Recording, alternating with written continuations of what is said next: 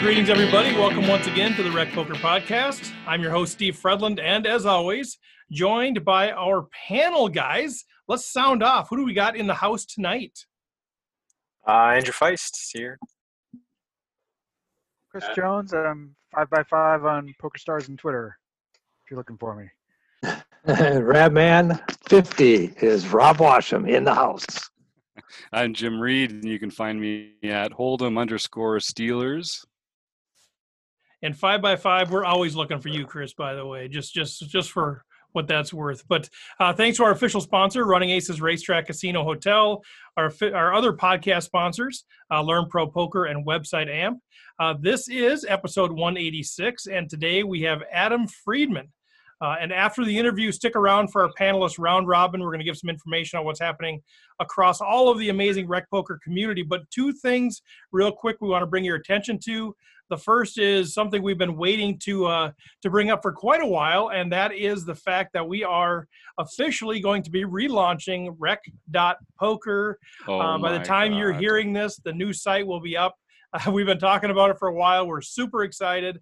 Uh, for those of you who are already members, you're going to enjoy this immensely more uh, than the current structure that we're on. For if you're not a member, you'll become a member. Trust me, you will. And uh, we're opening this up so you, it's a free membership to be part of the community. And then we have different levels, so premium content. We'll talk all about that later. But man, it's it's here, uh, and uh, we're super excited about it.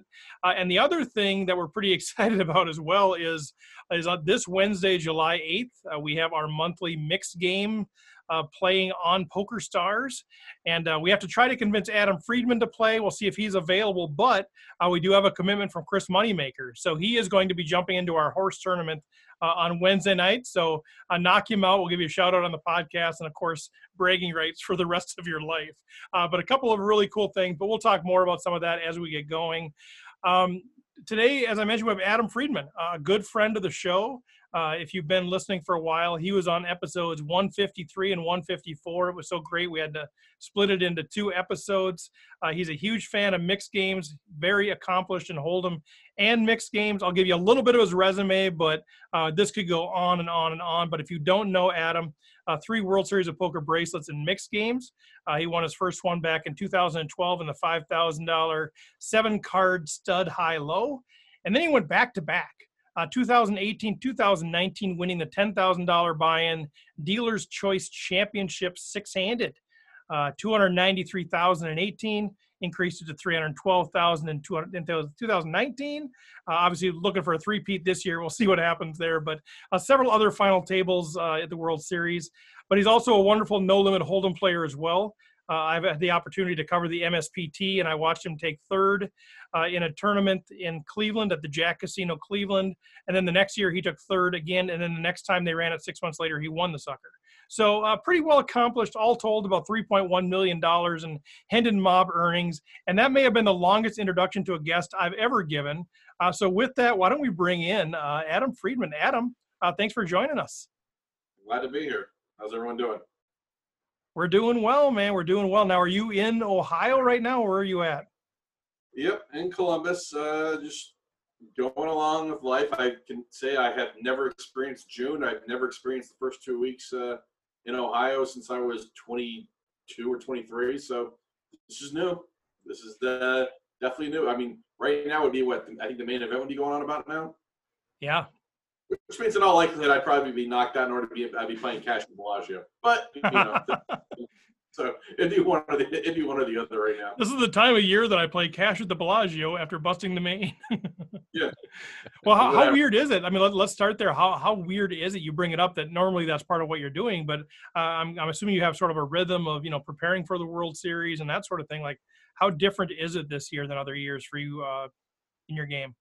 Uh, weird is definitely uh, an understatement. Uh, this is, like I said, I haven't been here since I was 22. I'm 38 now, and uh, just, I mean, to say that I guess I've really gone with the, the flow of things the last 15 years. I never really realized how true that was until just being more or less stuck uh, stuck here. Uh, I've never, like I said, I've never experienced summers in Ohio uh, since uh, in between uh, years when I was in Indiana, essentially uh, going to school. You know, it's usually it's uh, I'm, an hour later than I guess all you guys right now. It's 7:35. 7:35 would normally be uh, so it'd be 4:35 in Vegas. I would, like I said, I'd either be right now in a cash game in Bellagio, or I'd be let's see, what would be the second or third level uh, of the main event right now, on what day one or day two. So uh, it'd be one or the other right now. And then there's always the possibility I'm burned out, I'm taking the day off, and I'm just staying in probably the Airbnb I rented, or uh, meeting friends for sushi. I mean, just why not? Because why not? Well, I was going to ask. I mean, is is there part of you at all that's sort of like, man, it's kind of nice to have the summer off, or is it, man, no, I I really miss this thing. You know what? I I, I can honestly say, uh, I initial my initial thought was going to be, yeah, maybe it won't be the worst thing in the world taking taking the summer off, but uh, like I said, I, I I mean, I still enjoy playing poker a lot. I, I don't have that initial love that I had like the first like year or two when you're first discovering everything, but I can honestly say I compl- I absolutely miss it. I miss playing all the big cash games at Bellagio. I miss going through the swings of torture, uh, of just getting brutalized, and then the nights where I'm just crushing and I just smiling and looking to see whose faces I've devastated. And then, I, yeah, yeah, yeah, and then at the same time, when I do, I mean, I, I, I've never played. I, again, I don't play a tremendous amount of tournaments compared to at the Rio. Maybe on average 15 to 20 events, which I guess is a good amount, but it's not a full schedule by any stretch. Uh, on average, I tend to make about one final table World Series, uh, sometimes two. But you know, those are always fun. I mean, to me, turn, tournaments are always great once you get to the, about the final day. The 1st day or two, it's like, oh, it's going through the motions. You know, it, it's hard for me generally, to genuinely, generally to get really excited unless it's an event I really, really look forward to playing. Uh, the 10K mixed events, you know, they, they're offered nowhere other than the World Series, and you still get a good amount of people. So when I get the chance to play the Dealer's, the, like my the, the four events I always play, the Dealer's Choice, the Horse, the Stud High, and Stud Eight or better.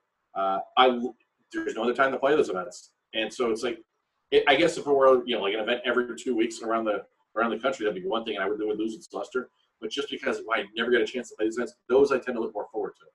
But besides that, you know, it's uh, you know, the other events, you know, great when you get to play them, but it's, it's hard to get excited until you get until you got rid of about ninety percent of the players.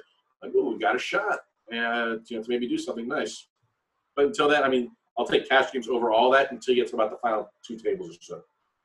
Okay. The the rush of the rush of playing down to one, right? Yeah, I mean, like I said, once you get to the final couple tables, you know, the, the, then the excitement really gets there. It's like, oh boy, here we go, we got a shot. And then when you bust out like in 12th or 17th or something, it's like, why was I here? Why was I not at Bellagio? Why was Playing cash? It's the worst. I mean, I, I, I almost would have been happier if I would have just gotten my brains blown in Bellagio for a number. It's uh, it's the absurdity of what we do for a living. Uh, you almost have to enjoy some of the torture, some of the losses, uh, which is an incredibly odd thing to say or understand unless you've actually been through the wars, which I believe, which we all have on certain levels. Also, everybody here on the panel, anyone's ever played poker. Uh, it doesn't matter how much money you play for, whether you know a lot to one person might not be necessarily as much as anyone else, but the feeling is still the exact same. Mhm. The torture, it, it's there. It, the brutalization when you come home after a long session, or whether it's you're playing live or online, and then you're going to bed and you can't stop thinking like, "Oh my God, what just happened here?" And then you're just lying in bed, you can't sleep, and you're, God, I hate this person, person A. I just want, I want to be before It's just the worst. It doesn't, and it doesn't matter if they can beat you out, whether they beat you out of fifty dollars or ten or twenty grand. It doesn't. It's all the Yeah. same. It's or, or all a free game. We talk about that like we play these nightly free games, and I, I you know, three handed. I got my queens cracked or whatever, and I was like, no. I mean, it's a free game. Who cares? But yeah, yeah, we're we're in it for the for the love of the game, right? I, I especially when you're not playing for a li- a living, definitely, like I said, when you're playing for a living, at the end of the day, it Yeah. really is for money. There's no question about it. Yeah. Anyone who says otherwise, uh, I can honestly say my, my respect to them goes down a tiny bit, just because they have absolutely no clue or no realization if this is the, if this is the path they choose for a living. Uh, you know, those are the people are this. You're just not going to be seeing them or hearing about them six months from now, five years from now, anything in between. Just the way it is. Uh, and if you don't approach it like that, if this is what you do for a living, you're it can't be. It's got to be about making money. That's it. It really does. If this is what you decide to do, you know. It's and I, like I've always said, I've never recommended anybody do this for a living. I say, you know, if you got a job, even if you don't necessarily love it by any stretch, which the majority of people don't love their jobs, keep it fun, keep it recreational. And if you make some money on the side, that's terrific. It's terrific. You got a hobby that makes money. I don't know how many people that have that. Right. I, I, I don't know anybody that can do that. That's really hard to do. That's like what one. That's like what like one percent of one percent of people, maybe one ten thousand. If I had to guess.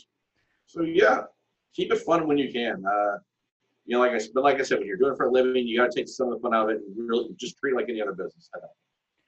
It, it sounds like you're you're a pretty big Bellagio loyalist. Tell tell me tell me why that's the best poker room in Vegas, or why you think that? Because you know I've talked to people who say Aria or Venetian or the Wynn or you know what what why the Bellagio? That's where all the mixed games are at. And no, there's no other.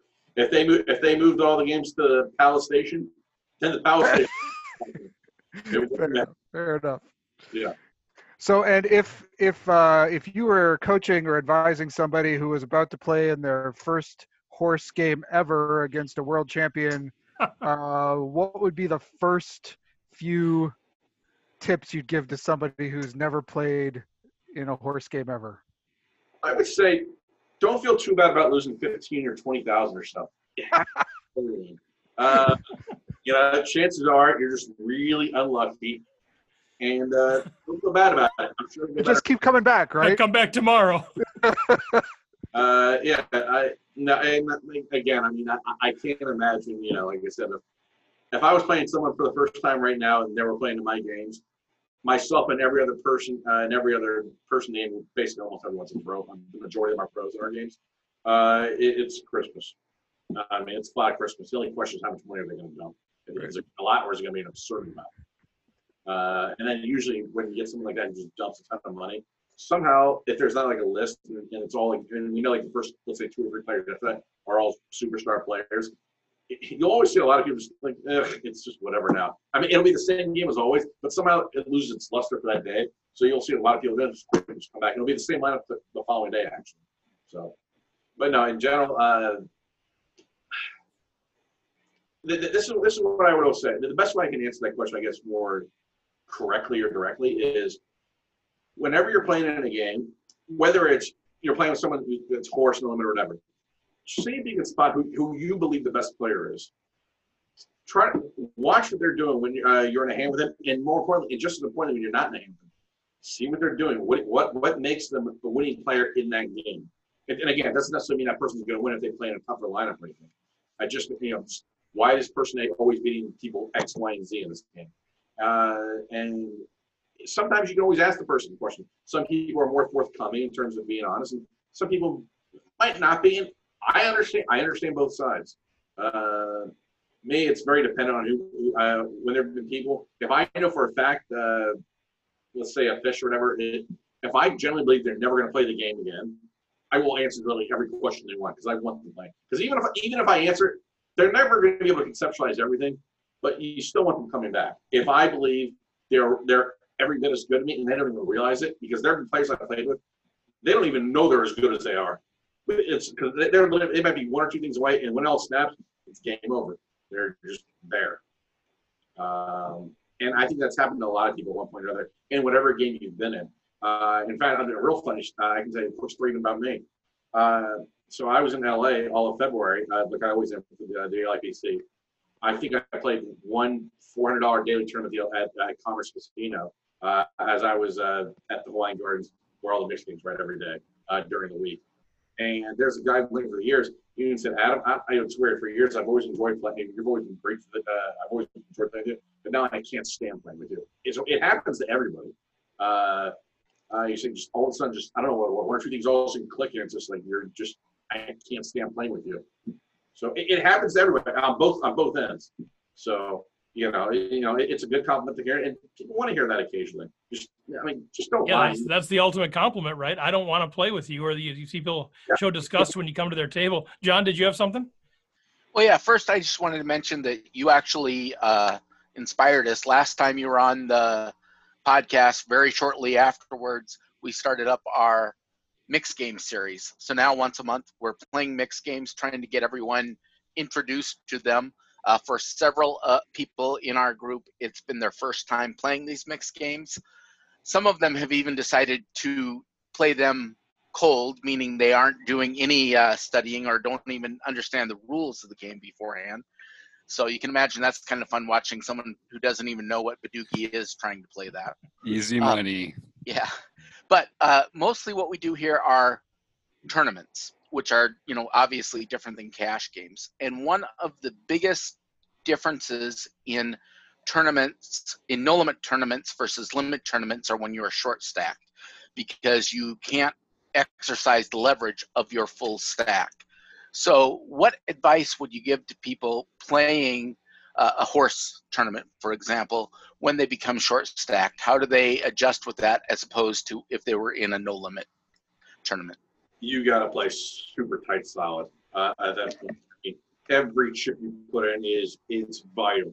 You need to get those chips back. Uh, no, you can't speculate. You just can't. And you really, you really can't do that for the most part when you have a big stack, unless you push the table around, which you can do in certain games easier than others uh, within uh, a mix, whether it's horse or eight game, ten game, or dealer's choice. There are games it's easier to do that than others. But when you're short stack, you just got to be prepared. You, be wait patiently, and just hopefully you get that one hand where you get a good amount of your chips, and hopefully you, uh, at a bare minimum, get half your chips back, and it's a split pot game, or hopefully you end up scooping. Uh, but you just can't get in there with any marginal hand. You just can't get in there with marginal hands to that point. You just can't. You can't afford it. So play tight sun is what hopefully wait for that spot and be very aggressive with it. But that, that, Sounds good. that, that for the most part is. I mean, there's always small exceptions where things in there, but as a general guideline, I, that's probably what I think what, what's ideal. Of course, the best approach, I assume, is to not become short stacked in the first place. But I, I've been this week for every tournament that I've ever. I mean, I haven't won like a lot of limit tournaments by any stretch, but I can definitely say I have been short stacking every one. Uh, and obviously, in every tournament I've lost, which is again almost all of them, except for what ten of them or whatever. Uh, I was short in all those too. I, I, I unless there was a massive ball and no limit, but and limit everyone gets short and limit. It's just inevitable. So yeah, you got to play really tight songs. Wait for wait for your smile. Andrew, did you have something there? Yeah, I was just curious. Like, so with the possibility of uh, summer camp not happening, which summer camp being the WSOP for most of us, uh, what are you doing in Ohio to keep your game sharp? Because I, I'm guessing you don't have a whole lot of access to online games. I'm just kind of curious as to what you do to kind of keep your game sharp. play a little bit where I can online. Uh, just I yeah again I don't have. I mean there's- there's a couple games I can play in, but uh, for the most part, I, I again I haven't playing as much as I would uh, as I would like. But I, I'm sure eventually, sometime this fall, I'm probably gonna, I'm probably gonna be playing some you know some tournaments and some sites I guess like ACR or whatever. Uh, and then maybe probably after a week or two of playing no limited events, I'm probably gonna be done. But I'm just like, all right, I'm just good because like I said, for the most part, I, I find No Limit uh, not as fun as the other games, and yeah, again, it makes it very limited and it's hard to find online. Yeah, well, we all know what he's been doing, guys. If you've been playing the home game, you know that he's been jumping on our home game every night, eight o'clock central, under the name Magra Forty Four. We all know that that's what he's been doing. So, it's a little inside joke there, Adam. But uh, so so you know, one of the things that we talked about when you were on here before, and we've talked to other mixed games people, other other mixed game specialists, and they would say, um, you know, it's good for no limit hold'em players to learn mixed games because it's actually going to help your no limit hold'em game as well.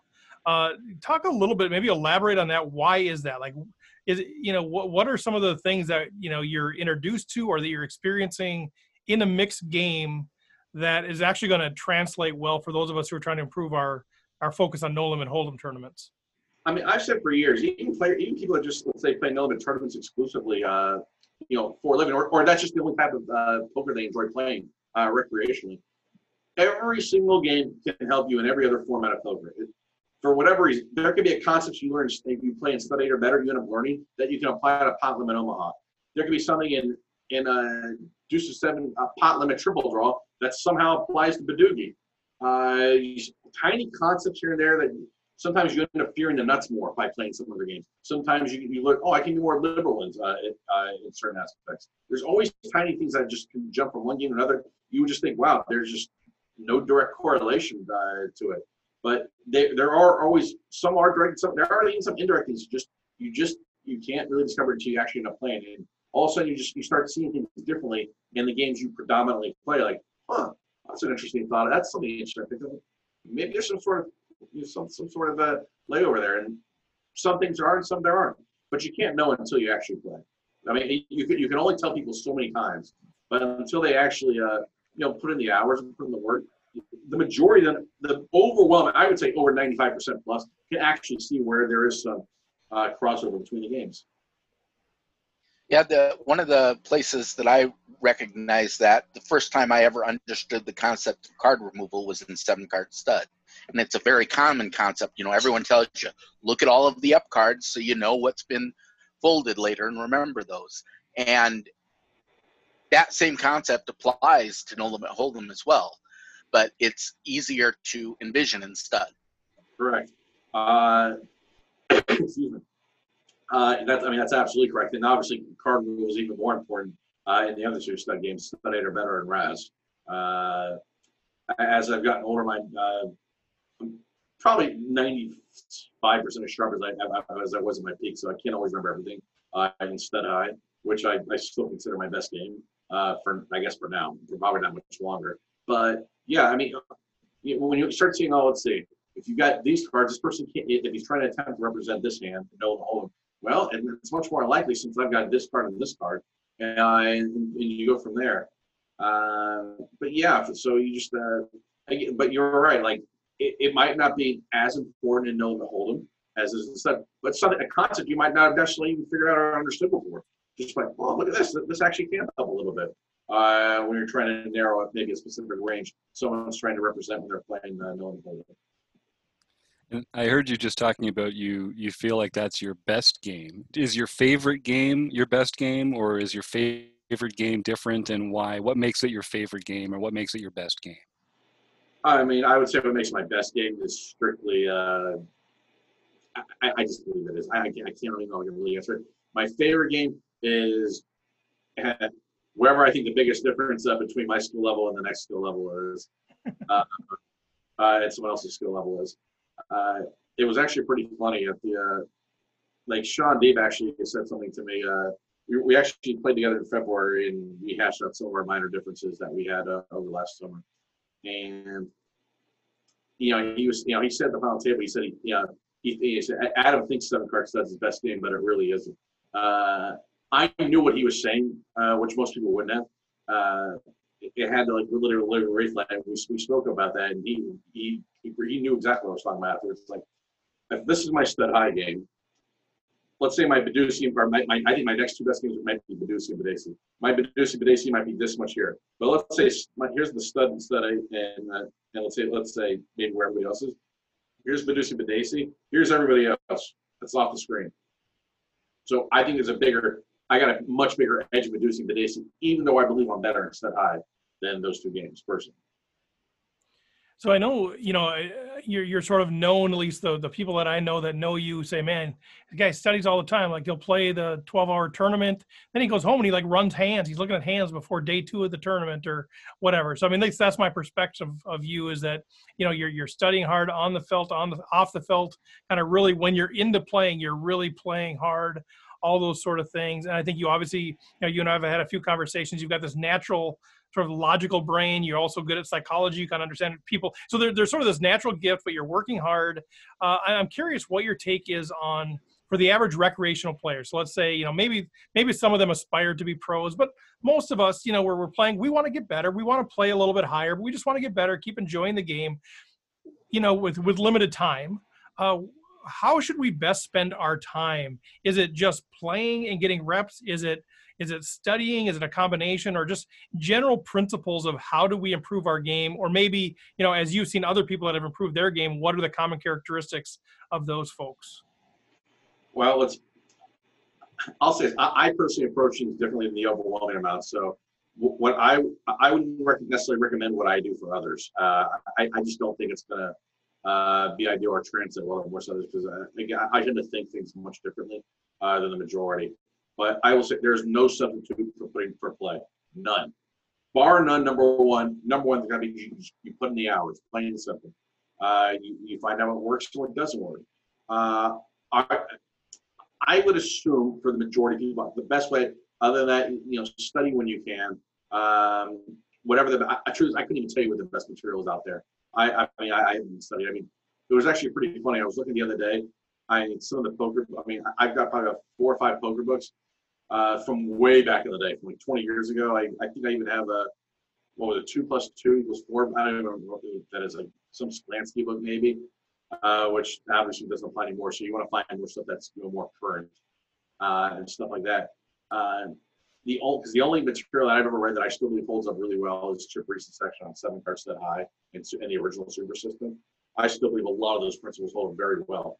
Um, so you you know when you can you know read what's out there. And what's great about rec poker is you guys have you know, you don't you all talk to each other. You know you're able to figure out you know you you, you, you, figure out you know different perspectives. Oh, why is you play this hand this way? How come you? And then you oh why didn't you play uh, the way uh, person B played it or why why not the way I played it? And you can just bounce ideas off each other. Um, I, I, I there's some people I occasionally talk to about some of the games. I've never been big into the whole group think idea. Um, it, it just doesn't fit, fit me personally. And like I said, the one way that I tend to study, I guess, so to speak, which I know nobody does. And again, I've never studied charts, PIO, or any of that stuff. That's for all the people. Again, I don't think they know all the whole terms. I don't aspire to play the super, the 100K high rollers. I just don't care to. Uh, and it would take me, it, it probably would take me a while if I was to ever get that good. I have to, I'd have to study probably for six months straight and not play, which I've got no desire to do. Uh, but generally, like like I think I've even told you this in the past, Steve. Like what I've done is I'll put some movie or some television show on Netflix, and I literally will run hands out, and I can already see how I'm playing every hand, every position. Which again, I don't think I think that's very difficult to do, but somehow I'm, I'm able to understand what I would do in a lot of different spots. And it, again, I, I think it's very difficult for probably 98, 99 percent. I would have guessed that people do because it's it's so hard to tell me. How do I know how this person's gonna do it? I just I just know how I would try to play every hand, every spot based off. Honestly, I'm not using this hand, this hand. Well, I got this one. So, hand I normally play, but raise and re-raise, yeah, probably got to fold. Uh, so stuff like that. Uh, again, it's not something I really uh, recommend for people. I would just say above all, put in the hours and just play. That's without question predominantly number one. And a big drop off uh, between studying. Number two is there's a very big drop off in my opinion after that. Now I see you, you know, when I've I've had a chance to cover some events and I've been able to watch you run deep in a lot of these tournaments and uh, you know, a lot of times it just it feels like you're you're so deep in thought. Uh, not necessarily even when you're in a hand, when you're when you're out of a hand. Now sometimes you're walking around or whatever, but it feels like there's these these times, these periods of times where it might be a half hour, an hour, where it just looks like you're just like there. Now either you're dreaming about something else or you're you're thinking really deeply about those things. I know you know this is t- out of context, but I always want to know like what are you thinking about in those moments? If you're uh, in in general, like what's sort of consuming your thoughts when you're not like in a hand right then? Are you thinking about the players? Are you thinking about the tournament situation, the phase of the tournament? The I, I don't know. Like I, I just want to know like when you're deep in thought and it's not about a particular hand that's going on. Can, can you sort of categorize what it is that you're thinking about? Uh, it could be a lot of things. I could just be wondering uh, if it's going to be raining tonight on some It doesn't look like that, but maybe it is.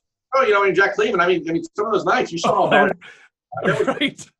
I'm trying to think where I'm going on my dinner break, actually. So yeah, it's pretty brutal, actually. No, but in all seriousness, uh, a couple things. One, uh, depending on my stack size, I'm already trying to think what hands I want to play in certain positions and so forth.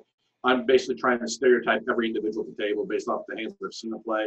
And if I haven't seen them before, I'll stereotype just based off maybe half the times how they're how they're dressed, what uh, or you know what they're, what they're looking like. I'm looking for all kinds of things, you know, and I might look at that you know before I actually see them play, and go from there.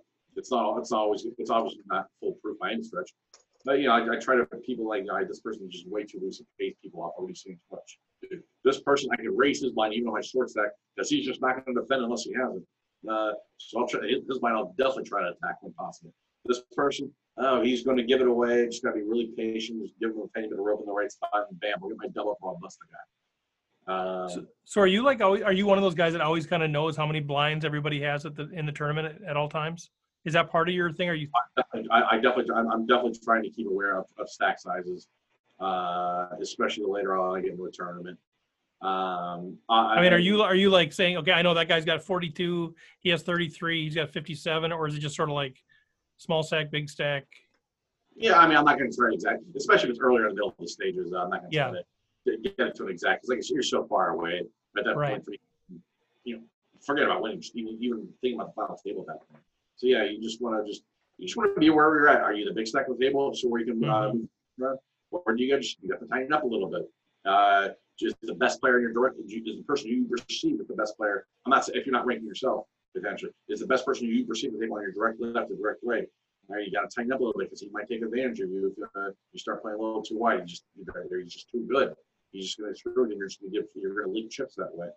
So yeah, you want to always be you need to be aware of what's going on, and sometimes more so. Say if I'm playing like an SBC tournament, maybe as opposed to some of the events of the World Series, I can basically do it all like sometimes as, as little as 90 seconds sometimes, which is really absurd. But sometimes I'm at the lesson, I gotta be I gotta be on my game all the times if I'm at really brutal tables. Um, but yeah, you don't want to take anything for granted. You don't want to under you don't want to underestimate people. That's how Mhm. you gotta be that's when you just you sort of getting to fool yourself. Yeah, yeah. Chris? Yeah, so speaking of sort of estimating people and underestimating people, we, we often ask our sort of guests who are sort of no limit uh, experts, uh, you know, what, what are the biggest mistakes they see rec players making? How can you, you know, sit down at a table and say, boy, I'm in a good, this is a good table because there's a bunch of fish here because they're doing X, Y, Z. In a mixed game, when you sit down in a mixed game and you see a player doing, you know, X, Y, or Z, and your boy, you're saying, licking your chop, saying, this is a great game because this player is doing this. What are they doing too much? What? How do you identify that fish at the table pretty easily? I mean, it could just be the hands you see. I mean, real, for the most part, I would say just what hands are you seeing them play? I mean, are, are they defending picture cards and Razz when a low card raises? Uh, are, they uh, are they just playing way too wide? Are they way too tight for living? I mean, where they're just waiting for the absolute nuts. Uh, where, I mean, you can still run people over in certain spots of the limit uh, if they're going to allow you to. And again, like in a, in a turn, like I said, we're talking more of a tournament. When you are the big stack, and especially if you, in, some ways, in, in mixing terms, especially limit, I, I do better against people who are confident as opposed to people who are completely clueless sometimes. Because the people that are clueless, they have no idea that they're supposed to play really tight. But the people who are confident know that I gotta let Adam run me over here in the spot. It's just the way it is. Because I gotta be really, I have to wait. I really need to wait for my spot. I don't want to take that marginal situation and bang, now I've lost the majority of my stack. I'm on the double. I'm out. Uh, so yeah, you need to.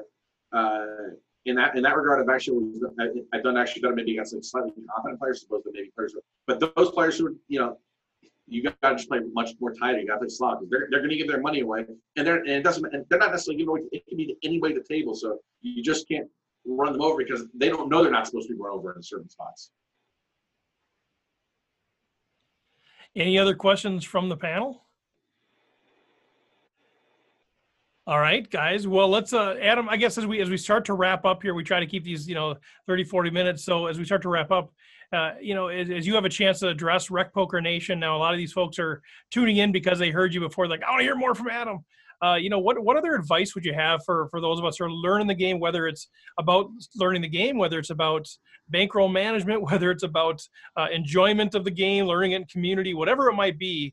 Uh, you know, here, here, here's your chance to address our audience uh, that are all waiting with bated breath to hear what Adam Friedman just might tell them with his with his Unabomber beard from from Ohio. what, but uh, but no, I mean, as, as we sort of wrap up here, what what final messages would you have for the folks? generally speaking, I think one of the biggest mistakes you'll see amongst recreational players they play way too many hands. Uh, it just just you want to build a solid foundation. Uh, I think it's very difficult uh, to be. Uh, there are some people they can just do it. They can play super loose and learn from their mistakes right away. But I, I think that's a very very small, tiny single di- digit percentage of people that can do that. I think you're much better off when you start playing really tight, solid overall. Uh, you know, you just you know nobody wants to get buried. I mean, most people are initially going to lose when they when they play new games. It's just the way it is. Uh, there are those very few exceptions of people they just they just got it. Uh, like when new games get invented now, I'm more or less good to go just because I, I built a solid foundation in terms of how to play most of the game. So if a new game gets invented, whether it's draw related, stud related, flop related, limit, pot limit, no limit, doesn't matter. I've built I've been able to build a foundation, but just understanding the basic commonalities in a lot of different games. And I think all you can do is just play really tight stuff. Try not to learn a lot of games at once. Uh, it can be way too much. It can be way over. If you want to really stick out one game at a time, even nowadays, I mean, again, it's been a. In terms of the bigger games, there haven't too many games in the last two three years that are new all of a sudden. uh, getting some variation of random stud games. We've got a couple of random Drawmaha games, uh, Drawmaha doogie, Drawmaha, Drawmaha deuce seven, Drawmaha high. Uh, but even then, I mean, there's a basic fundamental fundamental process on how to play the games, and you make different adjustments in terms of just you know understanding you know you know when in doubt, just play tight slot. It, it's okay if you think the hand's marginal, just fold it initially. Try to play really tight hands to begin with. Then you can start to open it up a little bit, and then you see, well, okay, this does work. Uh, maybe it doesn't, uh, and go from there. But maybe this hand it can work, but only in this situation or two. Whereas, uh, okay, maybe the majority or small certain things it really doesn't. So I think for the most part, you just really, for the most part, you want to really play tight, solid. Uh, you know, in the, in the overall, especially limit. I mean, there's only so much you can do. Uh, you know, when you're playing limit, sometimes you are completely handicapped by the cards you've got, and that's just all there is to it. I mean, you know, it's like, it's like if you're playing Razz and all you do is add a picture card every time face up. Doesn't matter what you have. People are reasonable. Look like you can't do anything. Don't just be like, I've had it. I can't it anymore. And then tight player raises uh, with two low cards behind him. Like I, I, can't take it. I got a ten up. I'm gonna play two four in the hole. Okay, well that person. Well, granted, you you could always win the hand, but you're already taking uh, three to two or a little bit worse at to begin with. You know, I'm sure that'll really work out well long term. Of course, you can win the hand. It can happen. You're going to win you know, percentage of the time, but more often than not, you're just going to burn money, and that's just all uh, there is Good stuff, man. So as we as we wrap up, any any dates on the calendar, any tournaments on the calendar at all? I mean, I know everything kind of up in the air. Is there anything out there that you're saying, man? I hope I hope this opens up by such and such a date because I really want to play such and such, or is it just let's just see what happens? Well, I'll be honest. The majority of my fun is right now, and it would be finishing up. So, I mean, I, I enjoy playing MSPT tournaments when they're around, especially when, when they're within a nice little two-hour drive up north to Cleveland. or if I or if I'm flying out west LA or Vegas, and it's just a one quick stopover, like an Iowa or something. I enjoy doing that. But uh, I mean, like I said, I, I, I enjoy cash infinitely much more than I enjoy playing yeah. tennis. So, I mean, like I said, since I, I don't want to get too optimistic because unfortunately, I know I'm in a very pessimistic group of how long I think this is going to last with COVID 19. I initially said 18 months. I've already changed my mind. I think it's going to be three years out. I really do. Uh, and truth is, at least with that mindset, if I'm right, well, at least I was prepared. And if I'm wrong, great. Right. Right. Well, Adam Adam Friedman, man, I mean, it's it's a pleasure. It's an honor. Uh, tremendous uh, player, obviously, great dude. Uh, appreciate you taking the time to to enlighten us. Uh, we got the mixed game coming up here in a couple days. Uh, we'll connect offline if, if that's going to work out for you to to jump in there and play with us. But either way, man, uh, appreciate you jumping on the show. Absolutely, glad to be here, and uh, hope I'll be here sometime in the future. And uh, like I said, I'll I'll have a better idea what's going on probably two three hours ahead of time on Wednesday whether I can play or not, and I'll let you know. Well, we'll watch for you. Just let me know your screen name if you're able to play, and we'll we'll keep an eye out for you. All right, yeah. Thanks a lot, guys, for having me on. I really appreciate it. All right, Adam. Yeah, we're gonna stick around here so you can just jump off there uh, when you're able. But thanks again. Thank you, guys. Thanks, Adam. Thank you. All right, guys, good stuff there from three-time bracelet winner Adam Friedman, mixed game specialist. Uh, man, uh, he's he's got a he's got a unique way of approaching things for sure. Uh, what what you guys think? I'm gonna stake him if he's in the home in the horse that we play on Wednesday. who, who do you got? Him or Moneymaker? yeah, that's a good one. the only time what. I've ever the only time I've ever played horse was with a basketball in my dad's right. driveway. This is gonna be a stretch. Yeah. Yeah, no, I'm a, I'm a, go ahead. Well, I was just gonna say I'm gonna, you know, front both of their fees. I'm gonna pay for both of their ways in. Very just, generous. What kind, of, what kind of markup do you think they get in the free home? what were you gonna say, Chris? Oh, just I mean, it's it's always exciting. I I know you know I'm I'm really trying to sort of learn mixed games just a little bit, but especially in this time, it's kind of hard to find a place to play them except our sort of weekly home games, and it's kind of hard when but but I am really excited. I think once things open up, I want to try to learn these games, and he's such a good ambassador for for them. So it's fun to hear him talk about them. Yeah, and somebody so accomplished. I think it's a name that a lot of folks in rec poker world don't know because we're so focused on no limit hold'em, that sort of thing. And we hear, who's this guy that's made three million dollars and won three bracelets? Who's this Adam Friedman guy? Uh, very accomplished. And then you know, of course, we all know Hendon Mob. That's your tournament statistics. And if he's playing cash, we don't know how much money he's made, but I can tell you from his, his stats from the MSPT are unbelievably off the hook. Like it's it's got to be like a 400% ROI given uh, of all the tournaments he's played. It's unbelievable how much success he's had there. So very accomplished. But you know, when you talk to him, he's he's kind of like he was on the interview. He's kind of like, he's like, wait, wait, where, where, are we going? You know. Uh, but but man, he's he's a thinker, boy. It's it's so deep, and he just kind of gets it. So I think he gets it so quick. It's hard for him to communicate it. No. Yeah, Yeah, I think it- there's a lot of stuff behind what he's saying that he's not able to relay or doesn't relay. You know, Yeah. it'd probably go over our heads anyway, but you know, you can tell there's a lot there. I think Yeah. the the way he learns is is the reason why he can't articulate as point. to us what he's really trying to articulate because he's just learns by playing. He doesn't read books. He doesn't watch videos. He doesn't have a group of people that he thrashes his hands around with. So he's just picking it up and just absorbing it, and it just becomes part of how he thinks about it. But he doesn't really understand how he got there. He just gets there. You know, it's just like almost, uh, I don't know, it's just um, amazing genius to be able to do that without yeah, if, putting that effort in. If I did that, it would be a very expensive uh, learning process. exactly. Exactly. I think that's I think that's exactly right. I think he does. I guess I know he'll rewatch like final tables and he'll just like watch them for hours and hours and like pausing and just thinking and thinking and thinking and thinking by himself. Uh, and so then yeah, he internalizes that. But then he's not a coach. He's not a teacher. So right. yeah, he's not used to articulating it. He just kind of it's become part of him. But yeah, I, I think that's good insight. That that's his style of learning, and that he even said that like the group thing isn't really for him because that's not. He's a very he can be very introverted, you know, and he likes to learn by himself. Um, but yeah, I think you're right. I think that's good insight. Well, any, anything else on the uh, uh, on the recap of Adam? Good stuff. Well, let's uh let's hit the round robin here.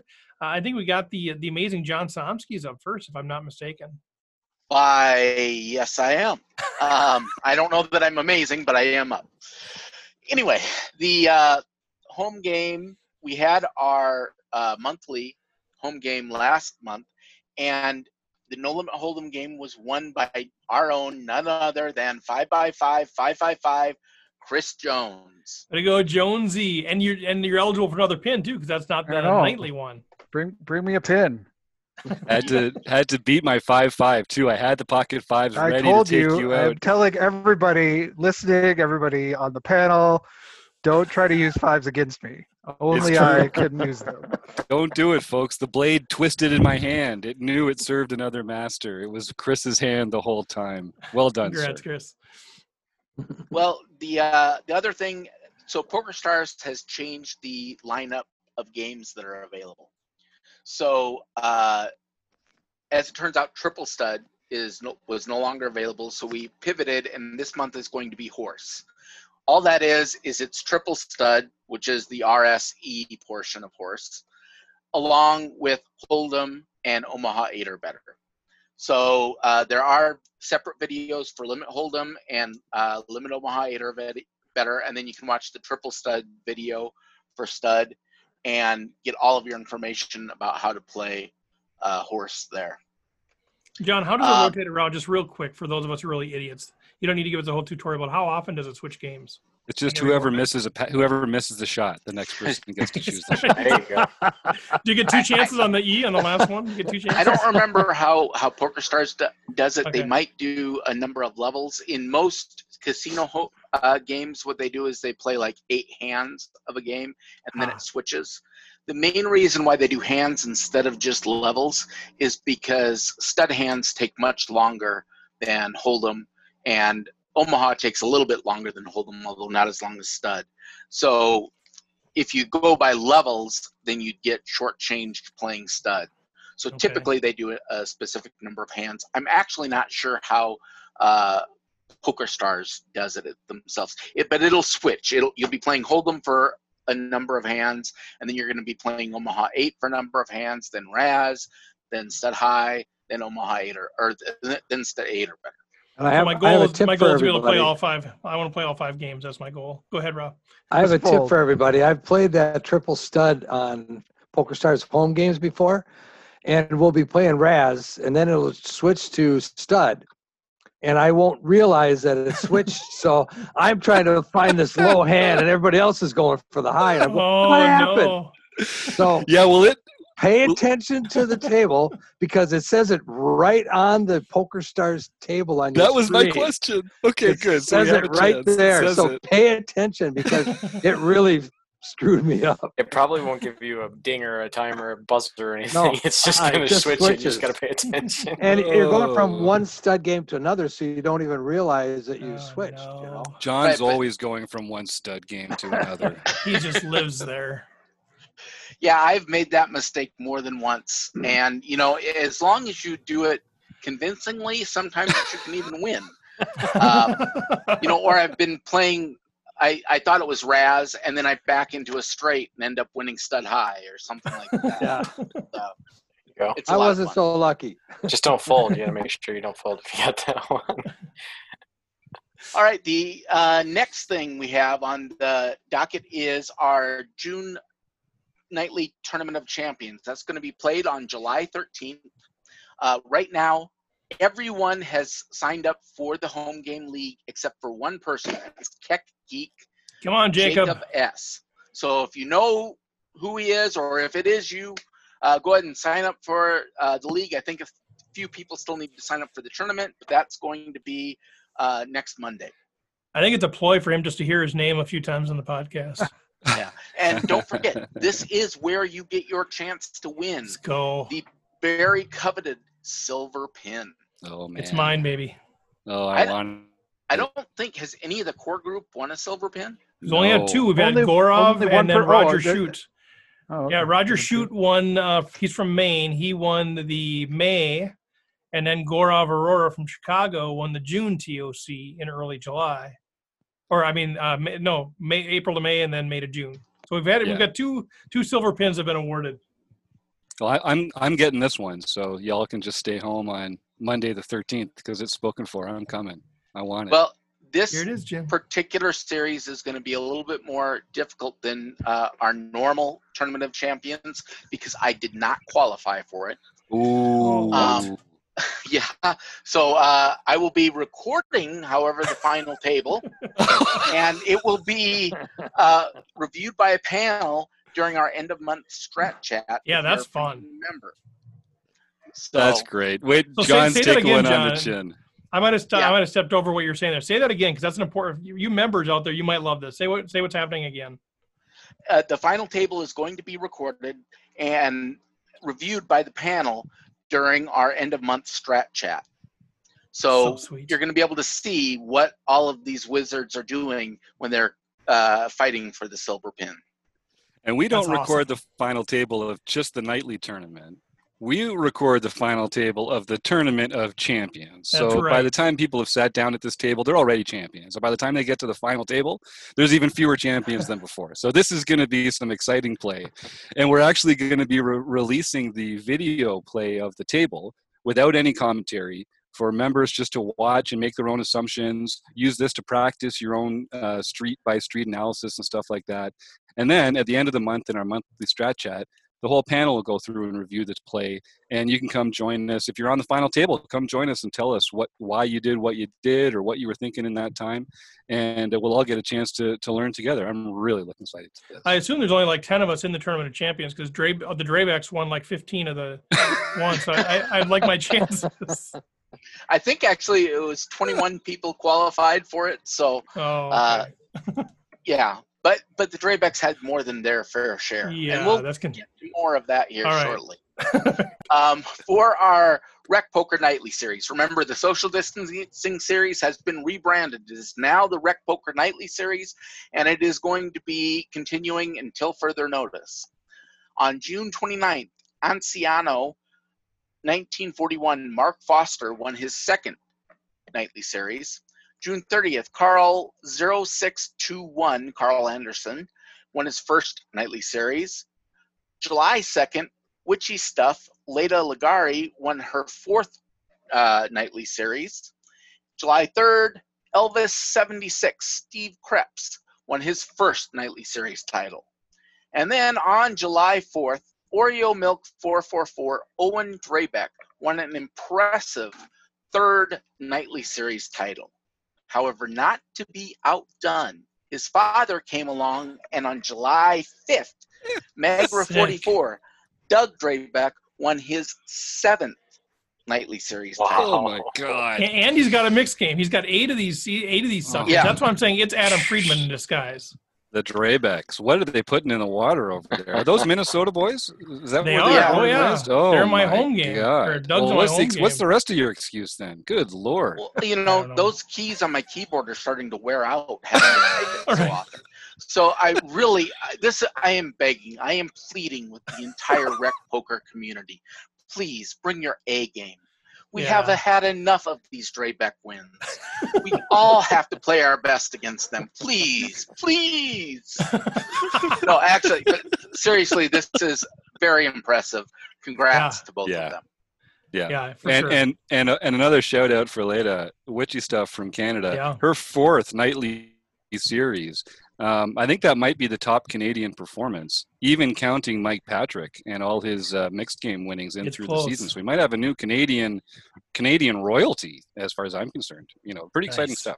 She's tough. All right. Thank you, John. Awesome stuff as always. Uh, how about Andrew? Right. So uh, last time when we did learning with partners, uh, was two weeks ago. Uh, we had Red Chip Poker and Learn Pro Poker. Uh, make sure to check out that video in the premium membership area of Rec.Poker. All right. And then this Wednesday, uh, July 8th, uh, it's going to be at 6:30 p.m. We're featuring Solve for Why and Learn Pro Poker, and the video session will be released the following week. Uh, so once we once we get that out, it'll be available to the premium membership. Um, the following week. So make sure you go check that out. And as always, make sure you can check out rec.poker slash resources for all the deals we got with all of our great affiliates out there.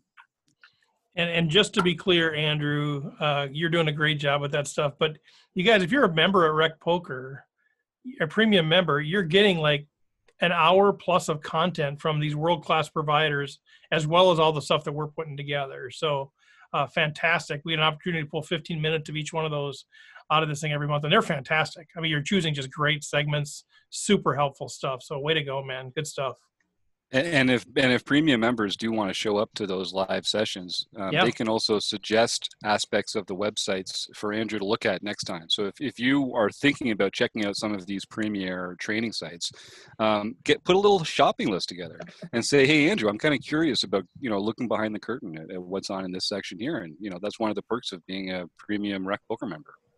And you get to be part of the discussion afterwards. If there's oh, something Oh, about one of the yeah. videos you didn't didn't understand or didn't quite catch, I mean, we, we have a discussion afterwards too. And sometimes we go down some rabbit holes, but otherwise we have a lot of fun with that too. So That's great. I love those, and, and it Yep. just goes to show, like you can you can watch the videos when they're released, and you can just catch up on your own time. But if you join us for the segments, you really get a lot out of the interactive aspect of it, and that that really has helped me a lot. Robert, how are you? He's got I'm the Somsky muted. thing going on. I'm muted. I wasn't expecting.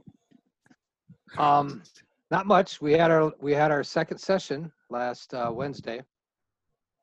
Uh, our next section session blah, blah, is on the let's see what it was it the the fifteenth Is it Wednesday? Yeah, once we Wednesday the fifteenth. Yeah. Wednesday the fifteenth at six thirty. We'll be uh, going through rules five through seven. Uh, it sounds like that's three, but actually there's a five A and a six A. So there's, what a lawyer write this book or what? Uh, Matros I a think lawyer? I don't. Is he a lawyer? Matros? I don't know. No, I thought he was an author. He's a rule author. writer. there you go. Yeah, rule writer.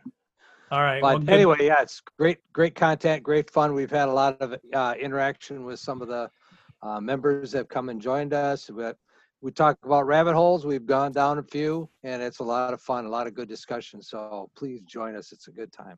And uh, Jack Burke, one of our members, sent in this great uh, PDF where he was working on some of the stuff in Matt's book that we were describing, and it's great having that kind of uh, back and forth with the members. It, it- it's it's we're all kind of working on this together on our own, and then bringing our ideas together to share, and it's it's going it's, it's just a treat.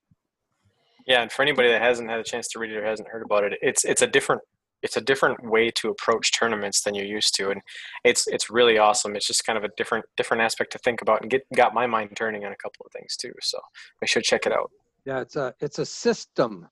Rather than learning all the basic content, you just have to learn the system and then put that into play, and uh, it's going to automatically uh, give you a little more aggression. It's going to give you a little more confidence in the plays that you're making because you're not worried about it's really weird one thing that's about weird about it is that he doesn't talk about uh, what the other uh, player has he's only concerned with what you have so Hmm. you don't have to do that deep think about oh what- does he have here what you just know what you have and then you make their action accordingly so it's, Hmm. it's really it's a system and it's really- Intriguing. Yeah. yeah it's it's really kind of interesting Good stuff. Well, thanks for leading that, Rob. How about you, Chris? Uh, well, so in membership land, obviously with the new website dropping, uh, we're really excited. But the July seminar is going to be live on that new website, so look for that. Uh, the July seminar is on bluffing, um, so uh, we're really excited. I think it's some really good content. So it should be when you check out the new Rec Poker, check out the new seminar. Uh, and then just a reminder, as we were talking about, um, on July 22nd, um, we'll have our strat chat, which will be uh, us as well as any members who want to show up, uh, ask questions. We can talk about other things too, but we'll be going over the um, the tournament of champions table, talking about decisions and um, going through that as a panel. So that'll be really good as well. Man, I, I really want to make that final table, but I'm nervous if you guys are going to be breaking down my play. Oh, that'll be Dissect that'll be uh, what real is good. he doing? he played it like he had pocket fives.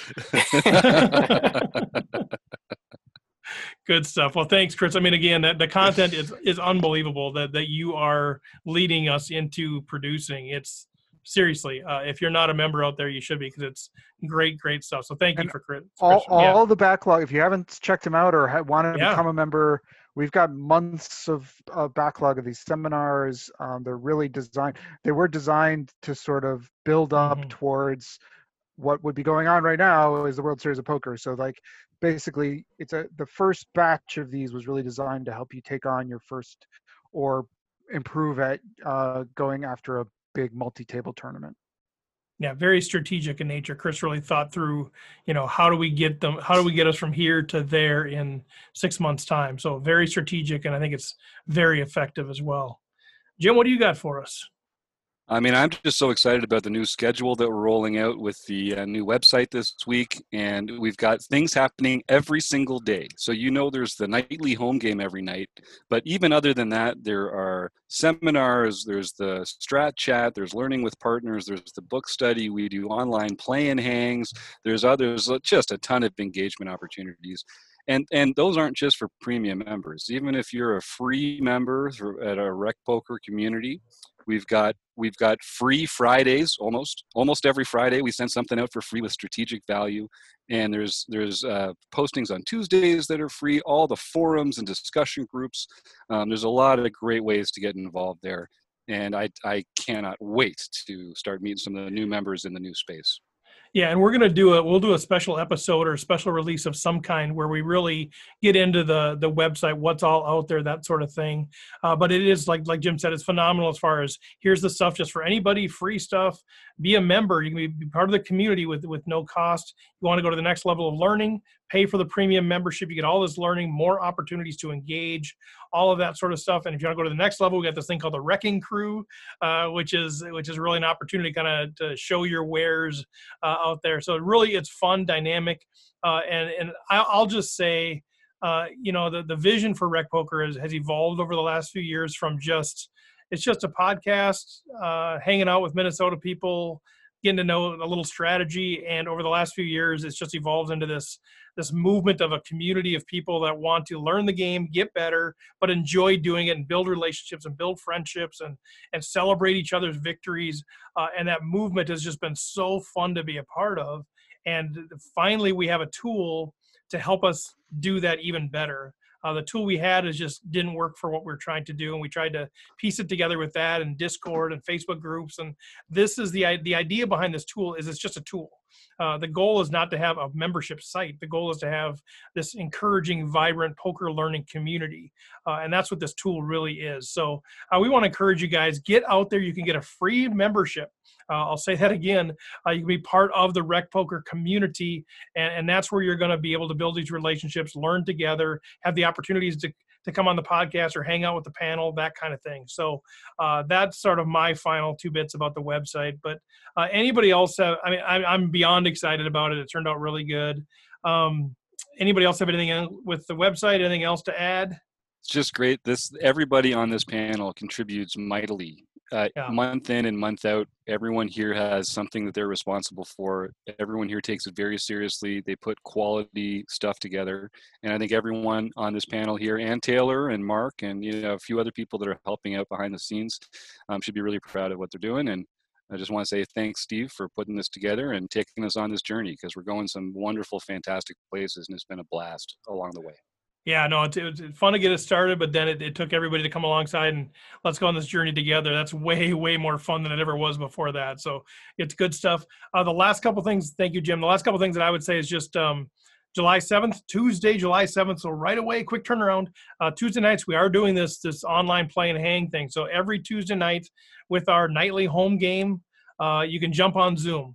Um, and so we'll have the link out in the community area uh, of the website. So uh, go there, become part of hang hang out with us on Zoom, and then I think we're going to do a special one on Wednesday night. It wasn't planned, but uh, we've got the mixed game. Uh, so we'll do another Zoom out there as well if you want to jump in there. We got Moneymaker out there. Maybe we'll have Adam Friedman. Uh, you jump out there, you just hang out. We can all talk in one room, or you can go to breakout rooms and talk to the people at your table. Uh, it's just a blast. So make take a look for that as well. it's super fun. we've just had a great time getting to know each other uh, more than just a screen name. So those are my last couple updates. Um, if there's nothing else that we missed, chime in if there is. Uh, but we'll sign off there. Make sure you go to rec.poker. Uh, it's got a whole new meaning when we say that now. Go to rec.poker. Andrew's got uh, you want you got a running aces thing there. What do you got there? I can't see it. Running Aces. You want to talk about their opening up for cash and they're open up for cash. So yeah, Running Aces is is he showing the sponsorship? One of our sponsors, uh, Running Aces Racetrack Casino and Hotel, and they are now open as of today for cash games. Uh, Correct. I think they're they're, they plan- they're planning on running yep, five tables, six handed, uh, two 100 to Omaha and four eight. I think is what they were talking about doing for cash. Uh, six handed tables, plexiglass, and then they're going to just kind of see how it goes from there. So no announcement on um, on tournaments or anything like that. But so one of our sponsors is now open for cash. If you're not afraid of the virus, I guess go go support them. If you're going to go play somewhere, support Running Aces. Uh, they're they're our sponsor, and we appreciate what they've done. But also website AMP, uh, Mark Prashant's company, doing great things, and Ryan LaPlante's Learn Pro Poker. They also sponsor the show and everything that we're doing with Rec Poker. So thanks to those guys. Uh, thanks again to Adam Friedman. Thanks to the panel, Jim Reed, John Somsky, Chris Jones, Rob Washam, Andrew Feist, and myself, Steve Fredlund. And with that, uh, we'll catch you next week.